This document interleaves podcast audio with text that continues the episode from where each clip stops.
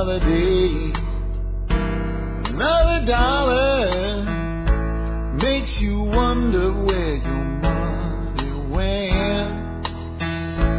You can scream and you can holler.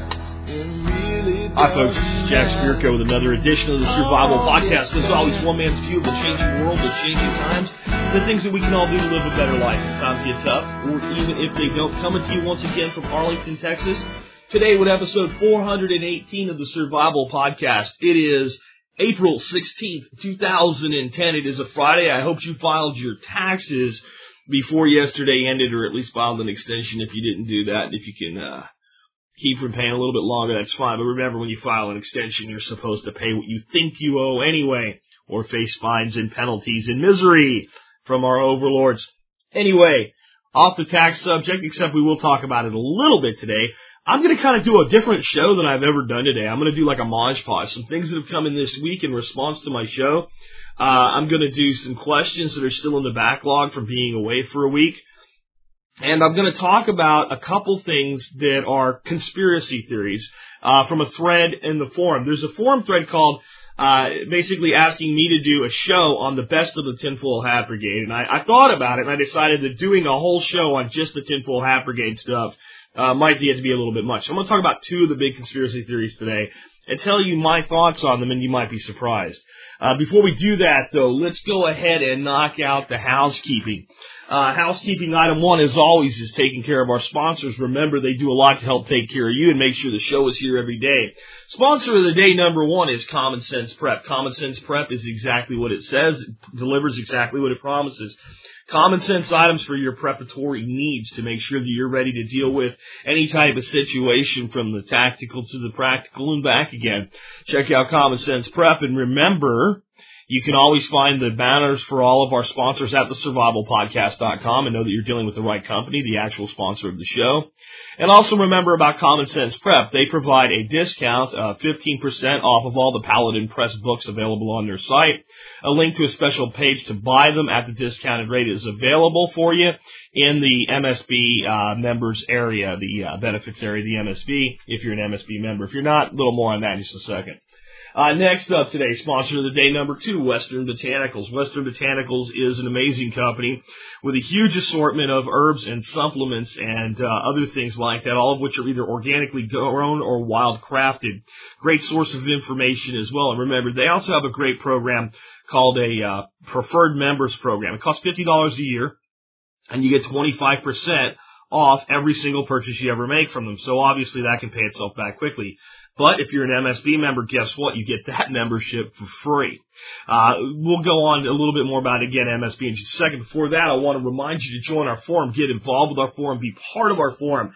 I want to give you a little interesting statistic about our forum. It's about a year and a half old, I guess, now. So been around about 18 months.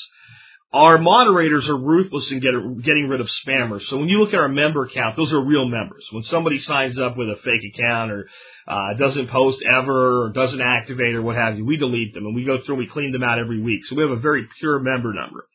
Our member number on the forum as of this morning was over 5,500 members. Over 5,000 of you guys are members of the forum and helping each other figure out how to live that better life.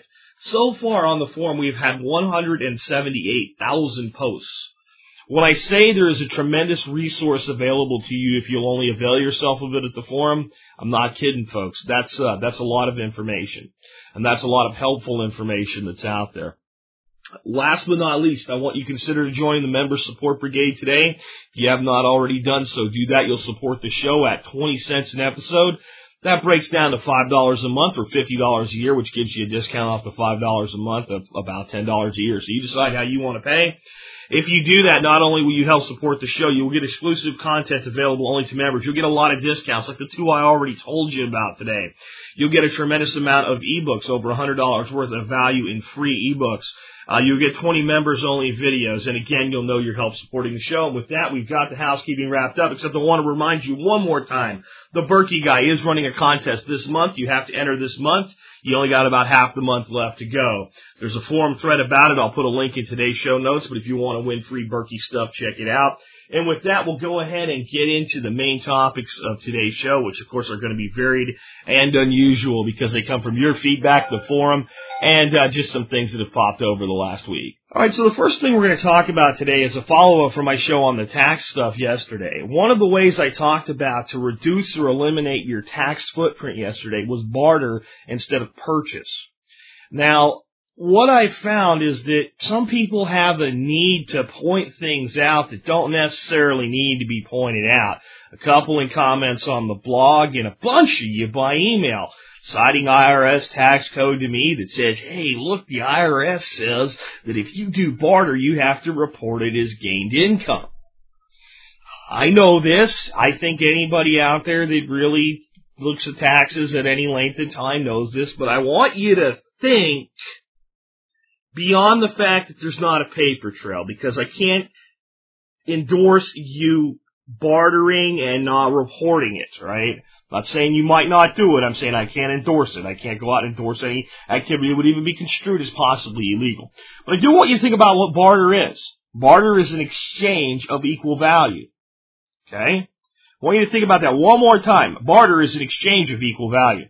So if we're bartering and I give you some uh, old car parts for your car you're trying to restore and you give me some tomatoes from your yard, not only would I report the fact that I received the tomatoes if I'm going to report that, ugh, but I would report the value of the item that I offered in exchange for the tomatoes. And guess what I would do? I would report them as equal value. Then there's no net gain and, there, gain and there's no income. I'm sorry. I'm sorry that I have to think for some of you guys out there and, and help you put, put those dots together. But th- that's, that's how you do that. Okay. I mean, if you're bartering for silver, that's a different story because you're using money.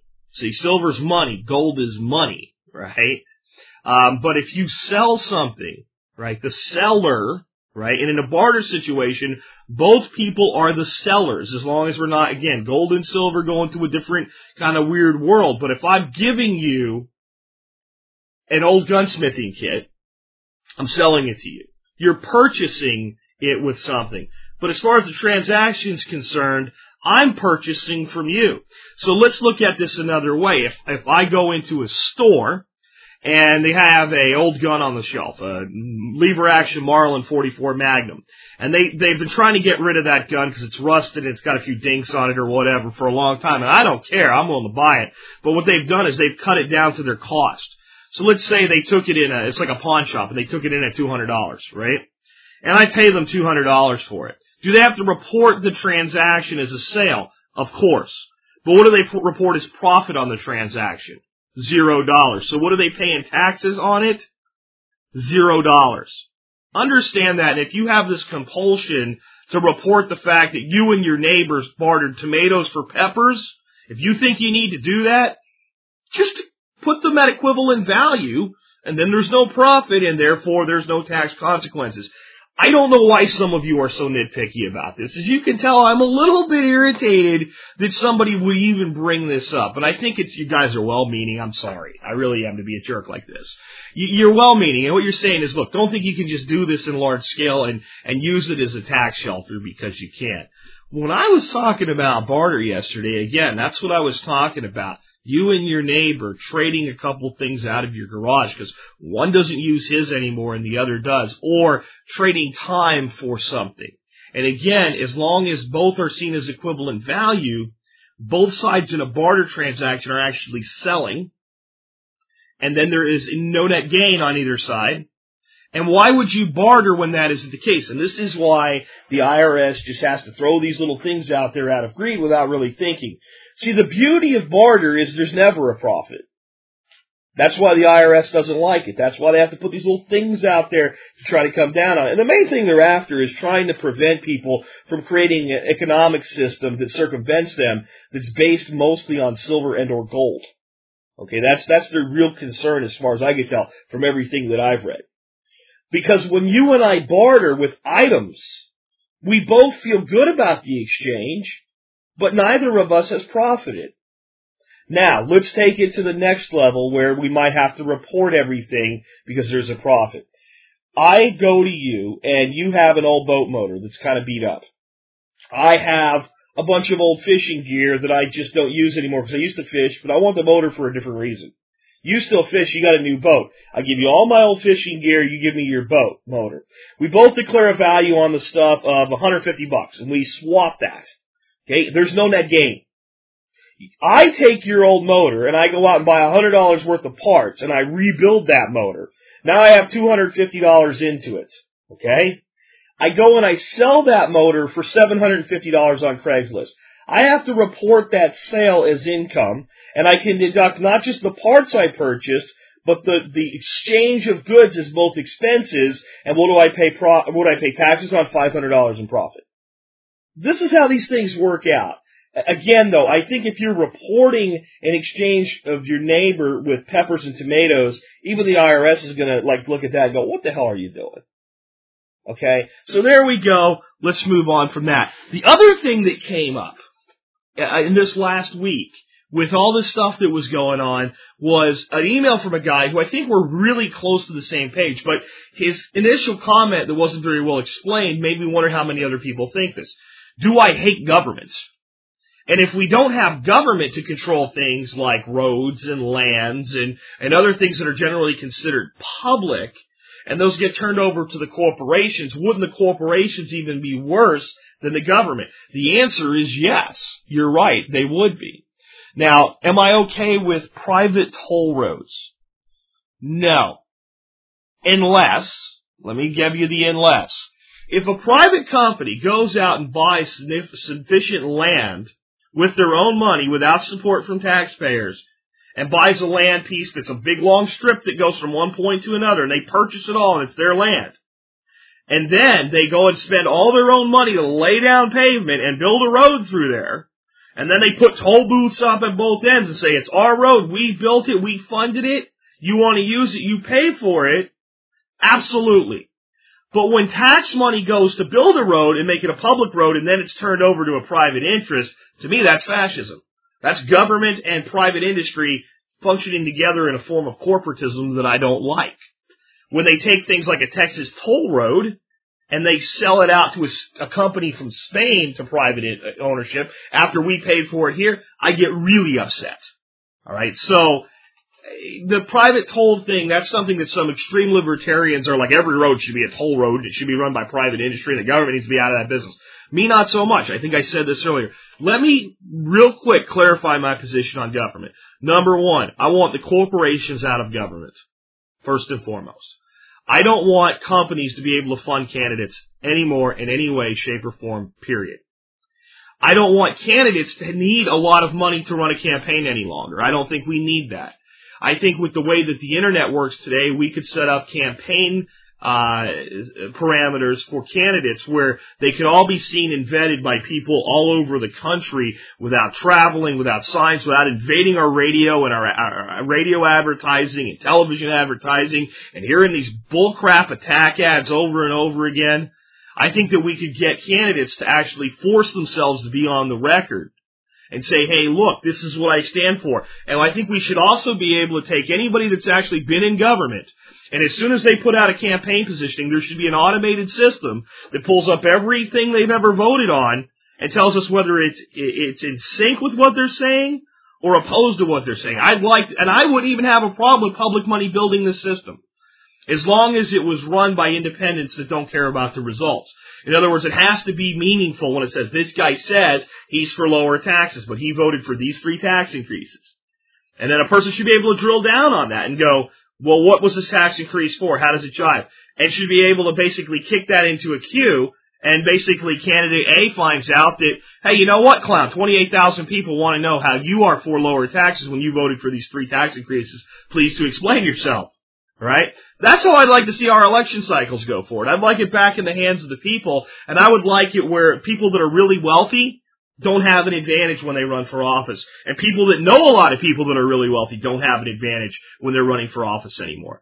I'd like to see campaign contributions severely limited, not limited in how much an individual can can contribute so much. It's limited to how much the candidate can collect in the first place. Because these people that are going out, you look at the last presidential election, they're basically buying votes for about fifteen thousand dollars a vote. God, you got to think about that. Might as well just send us the money, right? So, on the election system, I want all of this corporate money out. And I'm not exactly sure how to do it. I don't claim to. But when it comes to government, what do I think they should be doing? Roads is one thing I think they should be doing. Think about the primary role of government according to our founders. To ensure domestic tranquility, to provide for common defense, to provide for commerce, to allow for the pursuit of life, liberty, and the pursuit of happiness. Okay? Not to guarantee them, but allow them. These are the things that our government said. To create a nation in which we could have commerce with all, but alliances with none, and stay out of entangling alliances. One thing we really need, if we're going to get that done, is to be able to have commerce and transportation within our own borders. Roads to me are a public domain, and I don't have a problem with government running roads. And if you look at roads and go, well, they really suck, and government doesn't do a good job with them, well, think about the fact that a ton of the money that's supposed to go to roads gets pilfered and sent off to some other pet program in a Robin Hood type of philosophy. And if our government stopped doing all the things it's not supposed to be doing and focused on things like building roads, well, we'd have the greatest roads on the planet Earth. Wouldn't that be cool? We'd have the type of interstate system that Eisenhower envisioned. That would be neat. Schools, I am okay with public funding being used for education, but I think parents need more choice in that world.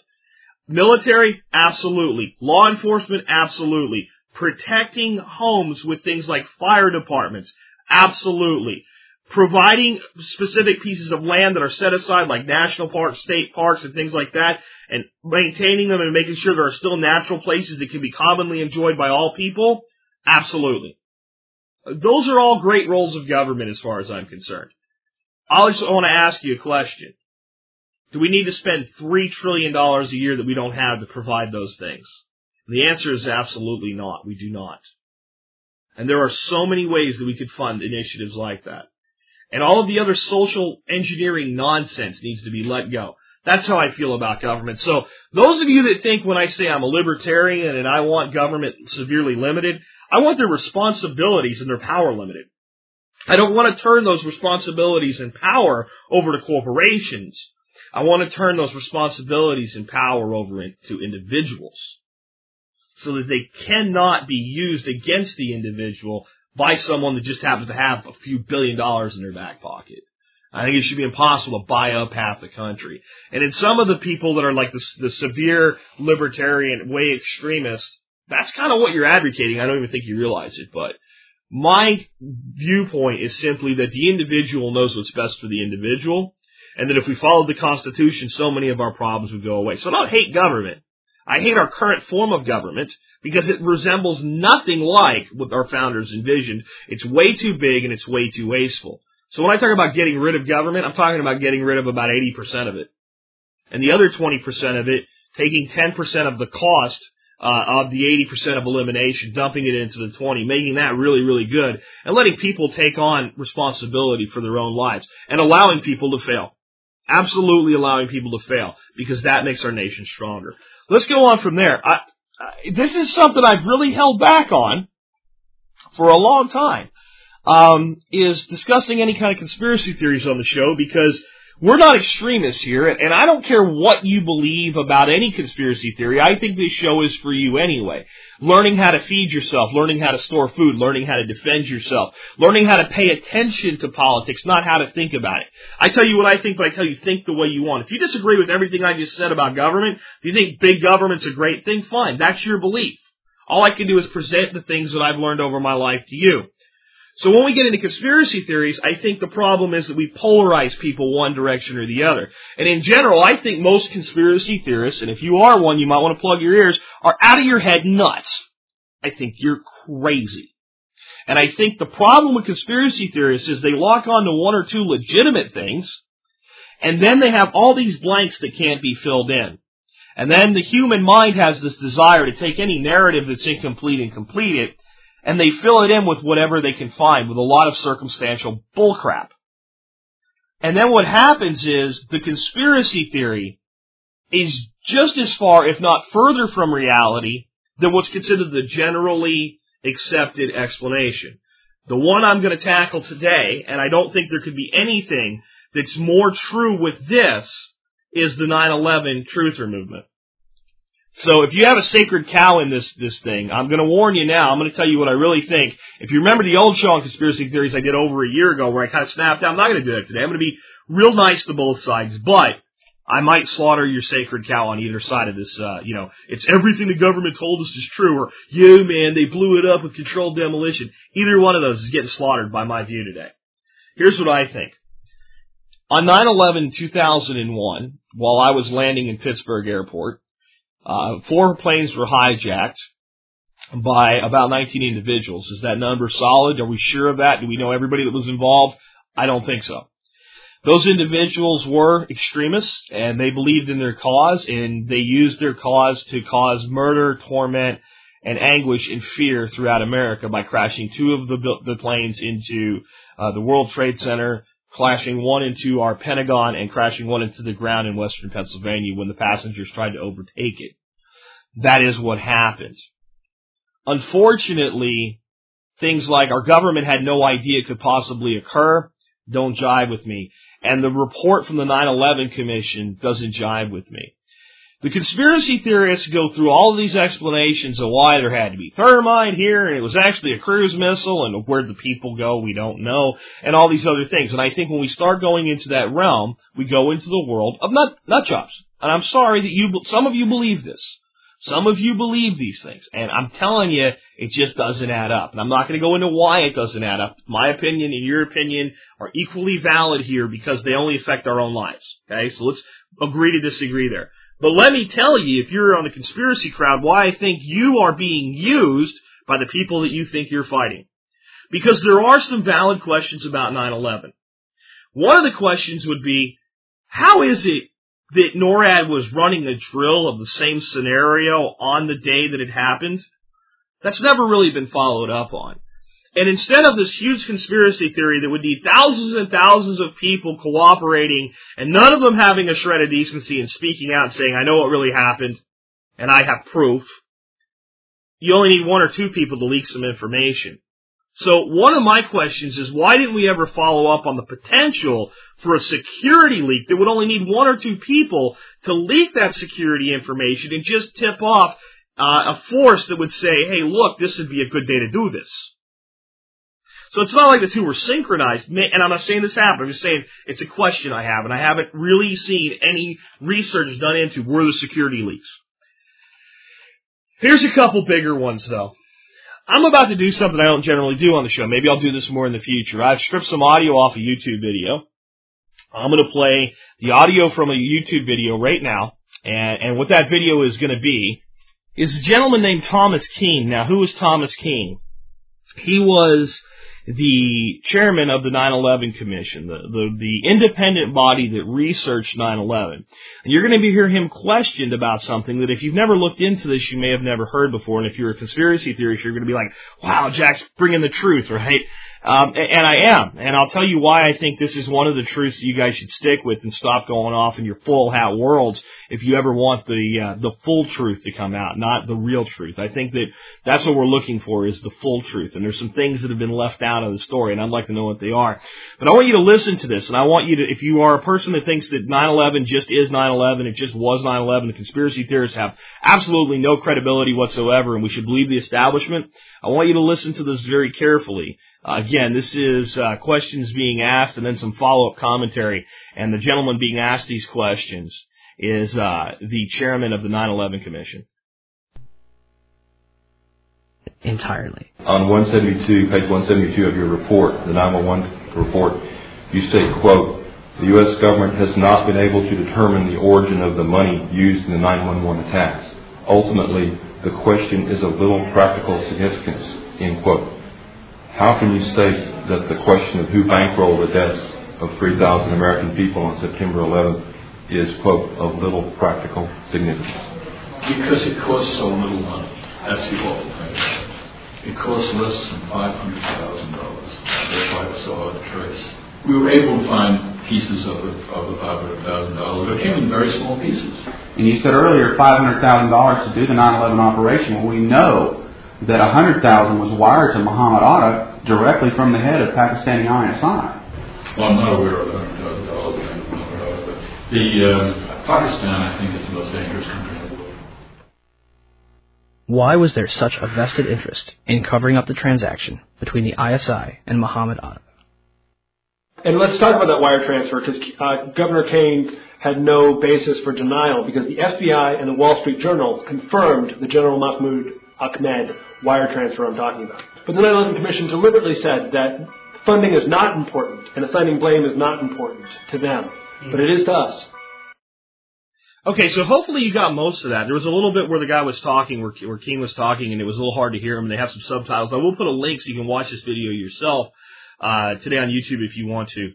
But basically, this is this is the reality. This is the cut and dry of all this, and you've just heard proof of it, uh, confirmed in mainstream media, by the way.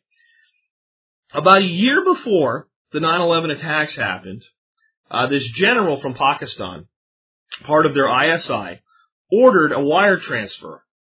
This wire transfer put $100,000 into the hands of Muhammad Atta. This general is still out there. He's not been incarcerated. He's not been interrogated. He's not even really been questioned about this. No follow up has been done on it. And inside the 9-11 Commission's report, as you heard stated, rating word for word verbatim from page one, I think it was 179 the guy said, the 9-11 Commission determined that the funding for the event was, was of little practical significance. Now, look, I'm sorry. This bothers me. This would be like I come over to your house and I shoot you in the head. And eventually they figure out I'm the one who shot you in the head. But when they find me, I'm laying in my bed, shot in the head. I, I, and they know it's not a conspiracy. Nobody came and whacked me. I shot myself because I knew I was going to get caught. But they go into my bank records and they find out that somebody else wired me a $100,000 before I knocked you off. And then the police would say, well, that's of little practical significance. We're not worried about assigning blame. We're just worried about making sure that we're sure that Jack went over here and shot this guy in the head and then shot himself. As long as that happened, we're done with the investigation. You see, conspiracy theorists, this is something that the average person would listen to. And this is why I say that you are being used as a tool by the very people you think you're fighting. They encourage you, they bait you, they want you to go out and sensationalize this control. They want you to tell people nonsense like a guy that owned a building had the authority to order its destruction. That being Larry Silverstein with Building 7, because he said pull it, when he meant pull the, pull the rescue attempt, pull the fire uh, attempt, as though he made a command and they brought the building. It's just nonsensical that that guy would have the authority to order anything more than a box of uh, tacos from Taco Bell. And they want you to do this so that these legitimate questions don't get handled. You want another one? I'll give you one more and we'll move on from this topic. The other thing I think that anybody that's concerned with the truth that would like a true independent third party investigation into this and, and would like to know what really happened as they, all these guys say they do should focus on is a guy named John Farmer. Now who is John Farmer? John Farmer was the chief counsel to the 9-11 Commission. He was the person that actually drafted the 9-11 report. So if you go out and buy the 9-11 report, which is in book form and available for anybody to read as a public document, and you read it, this is the guy who wrote it. Let me read to you a little bit about this book that he has out called uh, The Ground Truth, the story beh- behind America's defense on 9-11 and how it's set to be released uh, the, the, the, story behind America's defense on 9-11. Uh, the book unveils how the public has been seriously misled about what occurred during the morning of the attacks, and Farmer himself states that at some level of government, at some point in time, there was an agreement not to tell the truth about what happened. Only the very naive would dispute that an agreement not to tell the truth is an agreement to lie. Farmer's contention is that the government agreed to create a phony official version of the events to the cover up of the real story behind 9-11. The publisher of the book, uh, Houghton Mifflin Harcourt states, Farmer builds an inescapably convincing case that the official version is not only not only is almost entirely untrue, but serves to create a false impression of order and security. On August 2006, the Washington Report, Post reported some staff members and commissioners of the September 11th panel concluded that the Pentagon's initial story of how it reacted to the 2001 terrorist attack may have been part of a deliberate effort to mislead the Commission and the public rather than a reflection of the fog of events of the day, according to sources involved in the debate. The report revealed how the 10-member commission deeply suspected deception to the point where they considered referring the matter to the Justice Department for criminal investigation. We, to this day, don't know why NORAD, the North American Aerospace Command, told us what they told us, said Thomas H. Kean, the guy you just heard from, the former New Jersey Republican governor who led the commission. It was just so far from the truth, it is one of those loose ends that never got tied. Also, as we also reported in August 2006, released portions of NORAD tapes from 9/11, which were featured in Vanity Fair article, do little to answer skeptics' questions about the importance of U.S. air defenses on 9/11, and if anything, only increases focus on the incompatibility of the official version of the events with what is actually known to have taken place on the day. This is very important. You hear the end of this. This is the part that separates the foil hat from the head. Make no mistake, Farmer is not saying that 9-11 was an inside job. However, Farmer's testimony, along with that of his fellow 9-11 commission members, conclusively demonstrates that whatever really happened on 9-11, the official story is told to the public on the day. Uh, and that which remains to the authorities' version of events today is a lie, according to the very people who were tasked by government to investigate it. This is a fact that no debunker or government apologist can ever legitimately deny. So there are my two big sticking points with the 9-11 official story. One, we have never found out what the source of funding is. The one place we do know funding where it came from, nobody's ever followed it up. This stinks and a rookie beat cop would follow up a lead like that, okay? On, on a random hit on the street. And there's a reason that hasn't happened. I'm not saying I know what it is. I don't pretend to connect dots. I don't fill in blanks. I'm telling you there's a reason somebody doesn't want it done, and I damn sure do. The next reason that I doubt the official report on 9-11, because the people that wrote the report that brought it to us, the 9-11 Commission was supposed to be an impartial source, that's supposed to be the final word, has said their report's not valid. That's why. Okay? So those are two legitimate things. And I think you conspiracy nut jobs out there, if you want to get somewhere, grab those two. There's some stuff with Bush I could bring up, but you know what that does? It polarizes people. It makes you think you're out on a witch hunt for Bush. Alright? And if the person happens to like Bush, they're not going to listen to you. These two things are something that anybody with, you know, the synapses connected properly in their brain has to end up with a question of going, yeah, um, that's not right. Stick with that if you want to get something done with your conspiracy theories. Let's go on to something else. So the next question is basically a simple one. Is now a good time to buy gold or silver given that they are currently close to their all-time highs? Uh, what do you think is going to happen with the price? Is it is it always a good time to buy gold or silver, no matter how high it goes, or is this a time to sit back? I'll, I'll tell you what. I just all I can tell you is what I'm doing with my my current purchasing right now myself. I'm continuing to buy silver in small quantities. I'm doing it mostly in small quantities because I've been buying it in small quantities for a very, very, very long time. So I'm not sitting with no silver and no gold right now. I am not buying gold right now. I'm not comfortable with how high it is right now. And I have for the last year felt that silver was a safer play than gold because silver is well undervalued where gold may be either properly valued or uh, overvalued at this point because there is so much fear. Now, to be fair, I'm not a metals analyst. I am not giving you investment advice. All I can do is give you my view of things, and that's it. And I don't have any insider information, man, or some guy told me, and all this nonsense that you hear out from these people that want to sell you gold, okay? Um, this is how I look at it. My belief is that our economy is about to go through a false recovery. I've been on record for, with that for a very long time. It now looks like it's beginning to occur. I said that we would have a false recovery before we were done with the crash. This is not a new thing. It's not like I latched onto it. If you go back and listen to my shows from 2008, before the crash was even here, when they just thought it was here, and I'm like, it's still going to get worse. And I said at the end of this thing, we'll have this false recovery. I don't know how long that'll last. It could be a year. It could be several months. It could be several years. But there'll be this rage of the economy with hyperinflation kicking in. That'll make the everything looks like it's good at first because what happens with inflation is initially prices just rise a little bit and they start rising more and more and more. As prices start to rise, obviously the bottom line numbers of the company selling the things go up. So the stock market starts to roar. And eventually, inflation starts to run away. The Fed has to raise interest rates to slow down the economy, and you slow it down. And you know that would be the the Keynesian theory would be if you do this right, you can keep it in balance, and it just kind of rides this continuously escalating wave, a little up, a little down, a little, but always a little bit more up in the end. But when fundamentals underlying the market are wrong, eventually the bottom falls out. That's what happened recently. And that we're creating this next new bubble, which is built around government. Government will create the ultimate bubble and therefore the ultimate pop.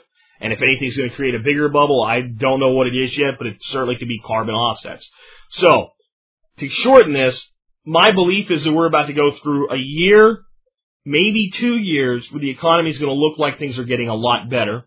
And that could even go on longer. Sorry for the interruption there. Anyway, so since I have this belief that this this this short-term fake recovery is coming, my belief is that will devalue gold short-term. Because a lot of the money that's been put into gold, even if people expect the crash at the end, will know that we're off for another ride.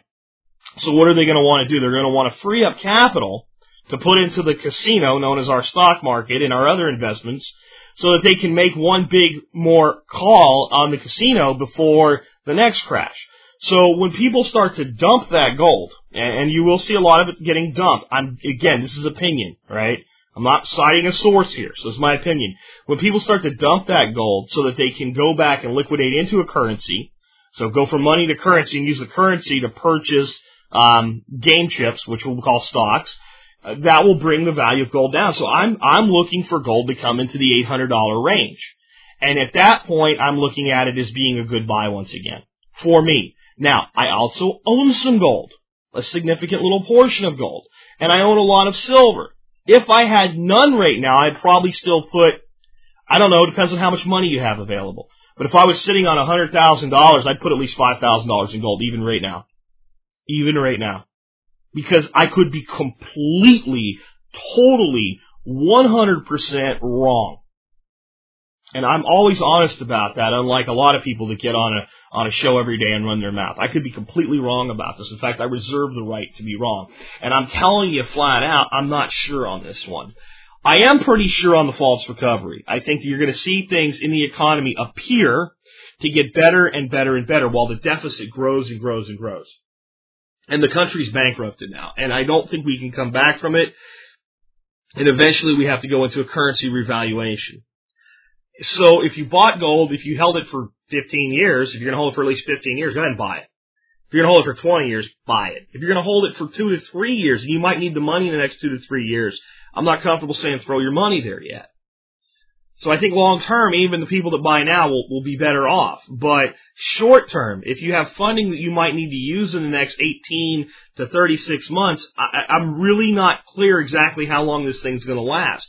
And there may be some real opportunities as long as you're able to liquidate your money. Now, if you go in and buy gold at 1200 bucks and it drops to 800 or 1150, I think is what it's at today, and it drops to 800, you may not choose to exercise an opportunity because you'll know you're losing. So that really great house that you needed the money for a down payment on, maybe you don't, maybe you don't take the, so you see what I'm saying? You have to be smart about this. Uh, silver, I see a different, a different world with silver. I think silver has been highly undervalued. We've recently had some conclusive proof come out, uh, that some manipulators in London have been making it appear like there is more silver than there really is. So that's another reason I believe silver, and you saw silver just jump. As soon as that info came out, man, it jumped because people realized, hey, something's being suppressed, but it didn't jump enough to compensate for the vast uh, overshadowing of this uh, the short plays that were being done with silver. And what was important to understand about this, and I reported on a week ago, uh, maybe a week and a half ago, that what was being done with silver is options trading, which is nothing new, except it was what's called naked options trading, which means I write a contract where I'm allowing you to control a hundred thousand ounces of silver, right? Now, if I have 100,000 ounces of silver and you're right, and I'm writing the option to you, that's, that's conventional options trading done every day and nothing really wrong with that. But what was being done is naked options, which is I wrote you a contract allowing you to control 100,000 ounces of silver, but I only have 10,000 ounces. 10 to 1. Alright, so you're naked on 90,000 ounces of silver. So if the person that bought the contract chose to exercise their option, I've got a crap 90,000 ounces of silver. Not easy to do. So that was going on to a large degree, and it was being used to push the, the metal up and down, up and down, up and down, and this insider trading thing was going on. So that's out now, and the mainstream's still not talking about it. How big an impact will it have? I don't know, but I don't think that's the only place that's being done. I find silver highly undervalued. Um, I would buy it personally. Again, this is personally right up to about twenty five dollars an ounce in small quantities. If it drops to like twelve bucks, man, go in hard. 14, go in pretty hard. You got to make your own decision. And remember, it's hard. It, this is why I don't like investment advisors, even the ones that go on record on like radio and TV. I say that, you know, if the silver hits 12 bucks, go in hard. But why did it hit 12 bucks? See, if something changes, you have to, you have to, if it, at, at 1350, you'd have to ask me, is it going to still go to 12? Do I do it now? Is it going to drop even further? Because as the, as the market changes, the dynamics change. These are just my feelings at present. So there you go. I hope that's the best answer I can give you. Gold, if you have none, buy some, small quantities. If you have a lot of gold, sit on what you have right now. Okay? If, and I'll tell you if I feel differently about that. If you have no silver, buy quite a bit. If you have a lot of silver, keep buying in small quantities. If you're really afraid and you want to know what's the best storehouse of wealth right now for your money, um, right now, this second, it's still probably cash. Now that can change. You have to keep a barometer on that. But it's probably cash and some type of short-term security uh, that can be cashed in with no penalty. That's probably the best play right now because so many things are uncertain right now. There's a lot of stocks that are probably still good buys short term out there. Short term, I mean two years. But I really believe this false recovery is coming. And when it does, they're going to play the band, and a lot of people are going to make a lot of money, and all that's going to happen on the end of it is more woes and pain than we just saw with what just happened. All right, let's go on to another one. Totally different change up here. Guy says to me, hey, look, if I vacuum seal my seeds for storage, how much longer will they last than if they're conventionally stored just in a cool, dry, dark place? Um, the answer is depends on the seeds. Let's first talk about this. In his question, what he said is, look, I get these seeds and the package says they're good for one year in the package. If I take them out of the package, vacuum seal them, how much longer are they good for? Well, first of all, remember when you buy seeds from any supplier, what they hope is that you'll become a repeat customer, so you'll buy seeds next year. Now, if your seeds last for one year, you'll get one, maybe two plantings out of them, and you'll need to buy fresh seeds, unless you're saving seed from that harvest and going back. So, there's a certain packaging being done there that's not necessarily a lie. They're not misleading you, but it is kind of angled at getting you to come back next year and buy seeds again, right? Put an expiration date on something and we go past it, then what do we as consumers do? We are trained in our society, and our economy, to discard it and replace it. So let's first talk about what it means to have seed go bad. First of all, seed never goes bad to a point where it's dangerous. So if you have seed that's 10 years old and you plant it in the ground, you're going to get one of two results. Some of it will germinate and produce, and there's nothing unhealthy or dangerous about that and whatever comes out of it is usable, or none of it will germinate because it's gone inert. So what happens with seed is not that it goes bad, but that it declines in its vitality. So you might have seed that went fresh from last year, and we're planting it this year. It's been properly stored. Might have germination rates of 95%, which means if I put 100 seeds in the ground, 95 are coming up. Next year, the germination rate will generally decline. So let's say it was 95% the first year. Some seeds, it may go down very little. It may be 91%, which is still damn good. Some seeds, you know, lower than that if it's freshly harvested. Because different plants have different abilities for their seed to be stored for different periods of time. So what happens is the next year maybe it goes to 91%. The third year, maybe now we're dropping down to 84%. The fourth year, we're dropping down to 70%. And at some point, based on the channel that you're dealing with, the germination rate becomes unacceptable. Now again, it's highly specific to the plant. A plant like New Zealand spinach has really thick seed cases. It's hard to germinate. A standard germination rate for viable seed with New, New, uh, New Zealand spinach is 65%. So the freshest New Zealand spinach seed in the world is only going to germinate at 65%. So if you had New Zealand spinach germinating at 50%, most people would still consider it viable seed. We take something that has a very high germination rate like amaranth. Amaranth will usually generate up in the high 90s if it's, if it's good quality seed. So if that drops to 50%, most people would say that that seed's not viable anymore based on a market rate. So I'm not going to pay you for amaranth seed when I only get a 50% germination rate, I would pay you 50% of its value because it's generally close to 100 now it's down to 50. And these are all blue gray areas, right, that change. And, you know, seed has to be tested out of each stock if you're going to sell it. Of course, this guy's talking about more for my home. So, how would you determine how well a particular type of seed is in, improved in its storage capacity through vacuum sealing? And this is the only way that I could tell you to do that. And you could probably make some pretty good guesses based on known uh, germination rates if you did this.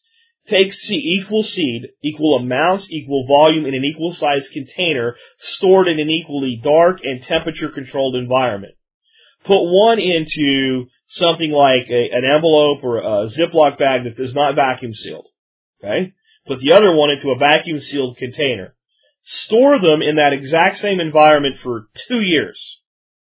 Take a large enough sample to get a good germination rate and test germinate them. Do that in something uh, that's like uh, moist vermiculite or perlite, seeds laid on top of them, controlled temperature, controlled lighting, both of them side by side in exact location. Wait the standard germination date range, let's say seven to nine days. At the end of that period of time, count the total number of seeds that germinated from the vacuum sealed and the total number of seeds that germinated from the non-vacuum sealed. If they're identical, you can say that in at least a two year period of time, that vacuum sealing had little to no effect on those seeds. And some seed, which has a very good storability, you'll see a very little difference. And in that case, you can assume that um, there'll be very little difference, at least up to a point of maybe five or even ten years. I just read an article in the new quarterly from Seed Savers Exchange uh, last night about certain radish seeds that they went and they were just you know st- typically stored, good controlled environment. They weren't vacuum sealed. Ten years, they had as high a germination rate as they did in one. Some seed you're never going to get that. So if you're really interested in knowing, then you can do some experiments like this and maybe put aside some stock of seed Maybe even go buy a mass quantity of something just and just do it as an experiment and do it at two years and three years and four and five. But my belief is if you get a five percent improvement, in other words, uh, you were at a 95% and then you drop to 90, uh, without vacuum sealing, and you and you drop to 80 the second, 85 the second year, and you stayed at 90 the second year with vacuum sealing, you could probably take that and look at a standard germination uh, chart and a projection for that strain of seed. So you can go out and find how well tomato seeds store. And you can generally see that they'll have a germination rate of X, Y, and Z as you go at two years, three years, five years, seven years, ten. And you'll see that germination rate decline you could probably take whatever that variance is and somewhere in there, you're going to get that level of improvement. That's a long answer, but it's an honest question and it's the best honest answer I can give you. But here's my big thing. It costs nothing except the bag if you already own the vacuum sealer. And it will at least make sure that the seeds aren't damaged. In other words, if I take my seeds and I keep them in envelopes or something like that, I have a moisture potential for maybe for something to get spilled on them or for them to get wet. If I store my seeds in a vacuum sealed container, I could probably put them in the pool and they're not going to have any danger from uh, moisture. So I say with most of your seed, especially the seed that you've got small quantities of in reserve because you've just started saving it, why not just do it anyway? Because whatever level of additional protection it provides, cheap insurance. So there you go. Let's take another one. Okay, so this is really in the realm of the full brigade a little bit, except it's not in the thread that I mentioned where people are saying, talk about this and talk about that and give us your opinion on this. But it is a video that just came in today, uh, that I watched on YouTube. And it's something I've said before, and I've been told that I'm nuts when I've said this on the air. Some of you have said, you're just crazy, you're as nuts as those foil hat guys. And this is the fact. Fluoride is a toxin. The stuff you use in your toothpaste to brush your teeth with does provide some protection for your teeth as a topical substance. In other words, something applied to the surface. But when ingested, it's poisonous. If you go out and buy rat poison, most rat poison, if you read the ingredients, you'll see one major ingredient. Sodium fluoride. Most of the fluoride that's put into our water system comes from smokestacks. I'll put up an article you can read today that'll tell you about that. If the companies providing the fluoride to the municipalities dumped the fluoride into the water themselves, they would be in violation of several laws and be locked up and thrown in jail. But because it's added to our water as an additive for our health, it's considered safe, even though much of it goes through our bodies and back into the same water supply. Okay? Humans are not filters for, for fluoride. We accumulate some and we excrete some. So we're adding this toxin to our water supply because even the sewer treatment plants don't filter it out. It's ending up there. Right? But I guess my big thing is that fluoride is a toxin. It doesn't belong in our water. I'm about to play for you a, uh, this is from a mainstream news station. This isn't any kind of, you know, underground world. You're going to hear for yourself, uh, what is being said now publicly about fluoride and it being used in our water supply. We have been fluoridating our water in Tennessee for more than 50 years, but never before has there been more talk than that fluoridating our water might be a bad idea and a health risk. Tonight, Dennis Ferrier has the latest developments on a story that impacts all of us. Joey Hensley is a respected physician. He's also a Tennessee state lawmaker. He is now combining those two professions to make a very strong point. We've been doing it 50 years. Uh, but just because we've been doing something 50 years doesn't necessarily mean that it's right. Hensley's talking about something most of us don't even think about fluoridating water. After much research, the doctor has sent out a letter to every water district in Tennessee asking them to stop fluoridating water. The evidence, he says, fluoride works better when you rub it on your teeth, not when you drink it. That fluoridation is medication added to water without your permission, and that's wrong but most of all because the National Research Council believes young children are getting three to four times the dose of fluoride as adults.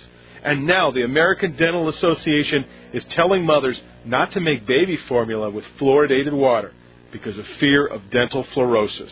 And that's big news, and that really hasn't been uh, uh, publicized very much. Health researcher Dan Stockin believes that this ADA warning about baby formula and fluoride is just the beginning. This, the ramifications of this are so huge. I'm sure that the state health department hasn't quite figured it out yet, because see, once the door cracks, and it is now for what it does to teeth, the next group, one of the next groups that's going to start raising their hands and saying, "What about us?" is people who are on dialysis and people who have borderline kidney damage and impairment. Then there's all the people that have hypothyroidism. Scientists like Nobel Prize winner Arvid Carlsson and a large group of EPA scientists have called for the banning of fluoride because we don't know how much we're ingesting, so we don't know if we're being poisoned. There are so many potential legal things about to happen that as a taxpayer, I think it would be really, really smart for the water districts and the Metro Nashville look, just if people want fluoride, let them use fluoridated toothpaste and spit it out. But don't go poisoning everyone. Don't be, don't continue this after everyone knows all this information now, just because it's not convenient. Uh, Dr. Hensley has already had one response. Spring City in Rhea County is going to stop fluoridating its water. And it is that simple. I mean, there's no law. It's all voluntary, Dan, so anyone can turn on the fluoride or turn it off. Dennis, let's make sure we're clear on this. Fluoride, it is in tea, it's in coffee, it's in water, it's in bread, it's in toothpaste, but it's actually a poison, right? It's, it sure is, and here's the, the quickest evidence. Go to your uh, bathroom and pick up your uh, toothpaste, and you'll see a warning that if you a child swallows more than a pea-sized amount of toothpaste, call poison control. Wow. Dennis Ferrier, thanks. So there you go. I mean, that's pretty damning. And basically what this lawmaker is saying to these water municipalities is there's no law requiring you to do this. Maybe you should stop doing this. And that now that the lid's starting to come off of this thing, you might have a lot of taxpayers suing and taking preemptive action by stopping now as soon as you know, really know, because I'm telling you, might be a good idea to protect yourself. That's what this guy from Tennessee is saying. And kudos to him. Let me, uh, I mentioned about your fluoride in your water coming from industrial smokestacks. Let me read you something. Um, and this is not mainstream media, so take it with a grain of salt, but prove the guy wrong if you think he's wrong. Uh, the title of the article is, um, first was by a guy named Mike Adams. He's an editor for naturalnews.com. And the title is Toxic Waste Chemicals Are Disposed of by Feeding to Humans, then calling it fluoride. Listen to his opening. If I told you you could have great looking skin by eating skin cream, you'd think I was crazy. But that's exactly what dentists are telling you when they say people should ingest fluoride in order to prove, improve the health of their teeth. Fluoride is a topical treatment. When natural mineral fluoride is placed onto the surface of your tooth enamel, it helps remineralize that enamel, thus improving your resistance to cavities. But to swallow fluoride in order to treat your teeth is like swallowing hair coloring chemicals to change the color of your hair. If you're going to treat the area with a topical treatment, you're not supposed to swallow it. You're supposed to put it in contact with the surface needing the treatment. The whole argument about fluoridating public water supplies brings out, I think, the worst of organized medicine, organized dentistry. It shows the egotistical, power-hungry nature of the American Dental Association and those dentists who follow its dangerous philosophy of demanding that people swallow bioactive substances on command, for their own good, of course. With the fluoridation argument, a few people in authority positions want to force every single citizen in this country to be medicated on a psychoactive, biologically active substance without having any medical diagnosis, with no public warning of side effects, and with no real studies to back up its efficacy. But that's just the beginning of the story. To make matters even worse, it's not that municipalities are actually dripping genuine fluoride into the water supplies in the first place. They're largely using fluorosilicic acid, which as I've covered before is actually a toxic waste product produced in the smokestacks of various industrial chemical producers. If they weren't selling this substance to the cities, they would have to pay a lot of money to have it handled as an environmental hazard and buried in EPA approved landfills. Thus, it's illegal to take this fluorosilicic acid and bury it in the ground and dump it in rivers or streams in this country but it's perfectly le- legal to sell it to cities, drip it into the water supply with the intended purpose of it being ingested by human beings. And those human beings, of course, eventually pass the fluoride through their bodies and directly into the rivers and streams. Okay, I'm going to let it go there. You can read the rest of this article if you want to, but I want you to put the two together. This guy, and I, I could not prove him wrong in any way, shape, or form. I could not find anything denying this. Is saying the fluoride in our water supply comes from industrial processes and the substance that they're using would be considered a toxic waste. We just heard a Tennessee lawmaker and physician advising people in water municipalities to stop doing this because of the threat of lawsuits. And we heard in that news report as well that formula manufacturers have now come out with warnings and say, do not mix your baby's formula with tap water because the fluoride could be toxic to your children. Okay, so conspiracy theorists, I think you get one here. Now, I want to comment on this once again. This is what happens so often with conspiracy theorists. We get an inch and then they take a mile. So now it's being done with the explicit purpose of uh, killing people off for a eugenics program. I mean, come on. Come on. Isn't it bad enough that these chemical manufacturers have found a way to profit from the disposable disposal of toxic waste, and that the American Dental Association has hoodwinked people into believing that it's a good idea to drink fluoride. And remember what they said at the end of that report. Go read your toothpaste tube and see what it says to do if you swallow more than a pea-sized amount of the toothpaste. Right now, if you go to your, your medicine cabinet or your, your, your sink top or wherever you keep your toothpaste, if you ate a tube of toothpaste, it will kill you dead. It would be like eating rat poison. Does that mean you shouldn't use fluoride toothpaste? That's your choice. That's your choice. I do. I use a very small amount and uh, I rinse quickly and I don't let you know huge volumes of it build up under my tongue and be absorbed sublingually. But I believe that topically applied real fluoride, not this industrial crap, has a legitimate purpose for dental health.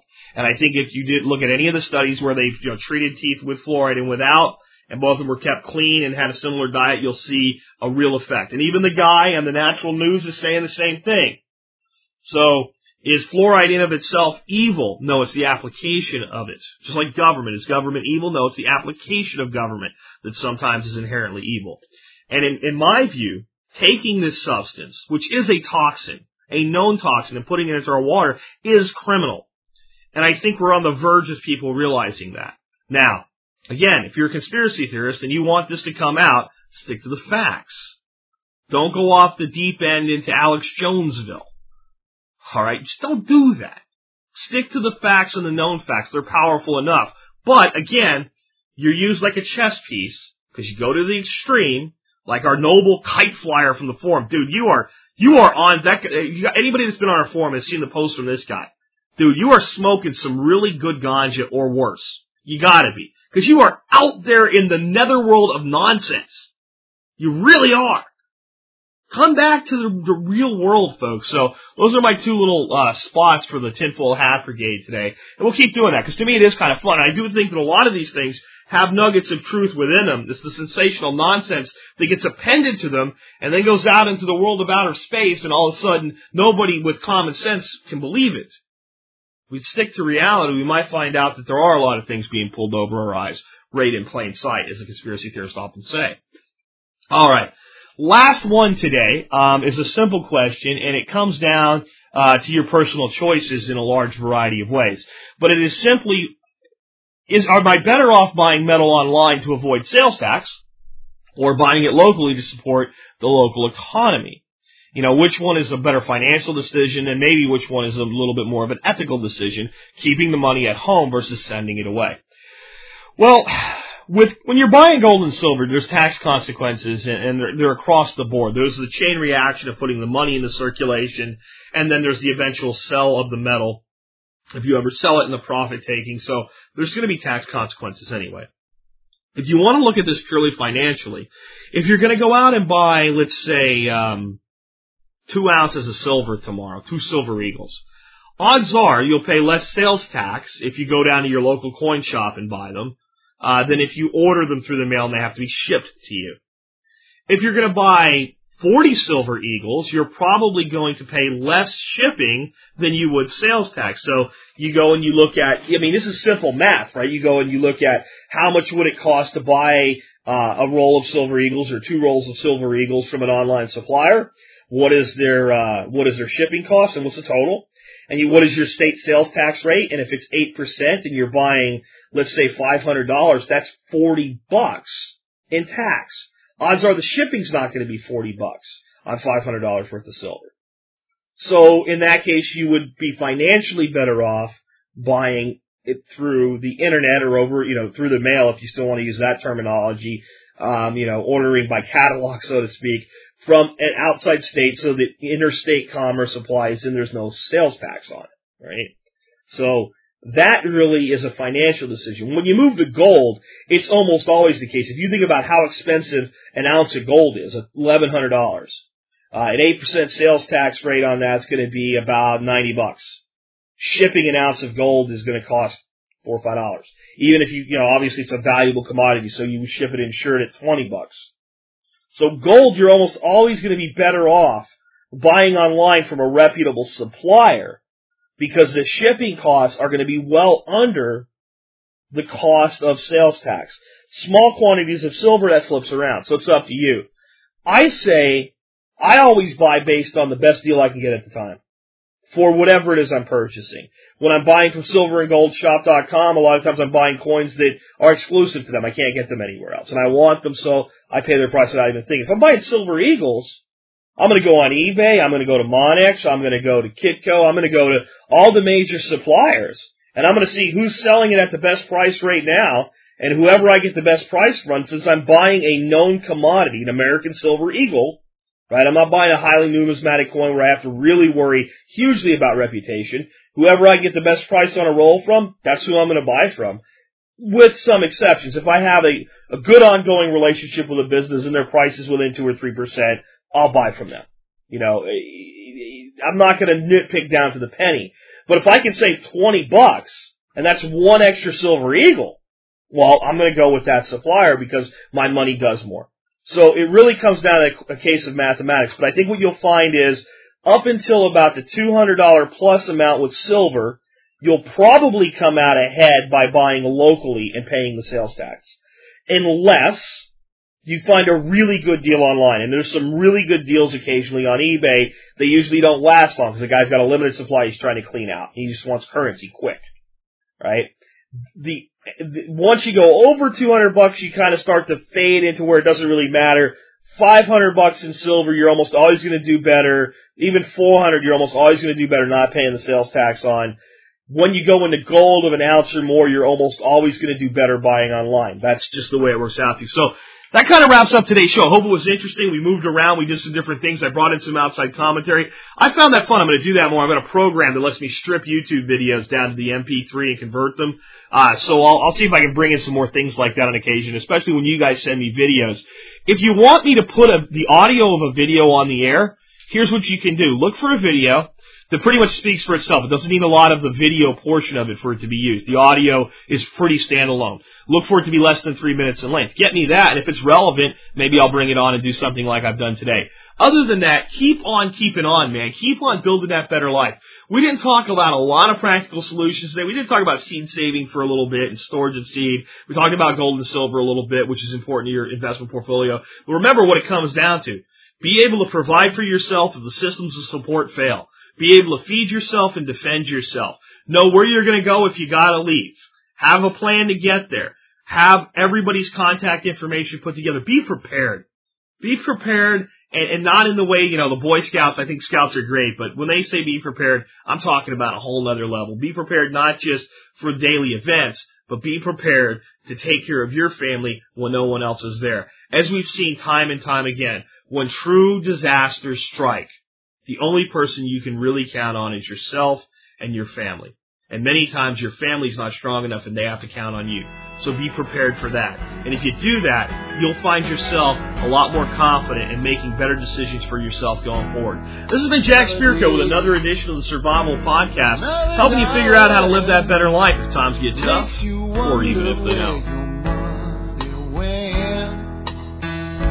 You can scream and you can holler. It really doesn't matter, cause it all gets spent.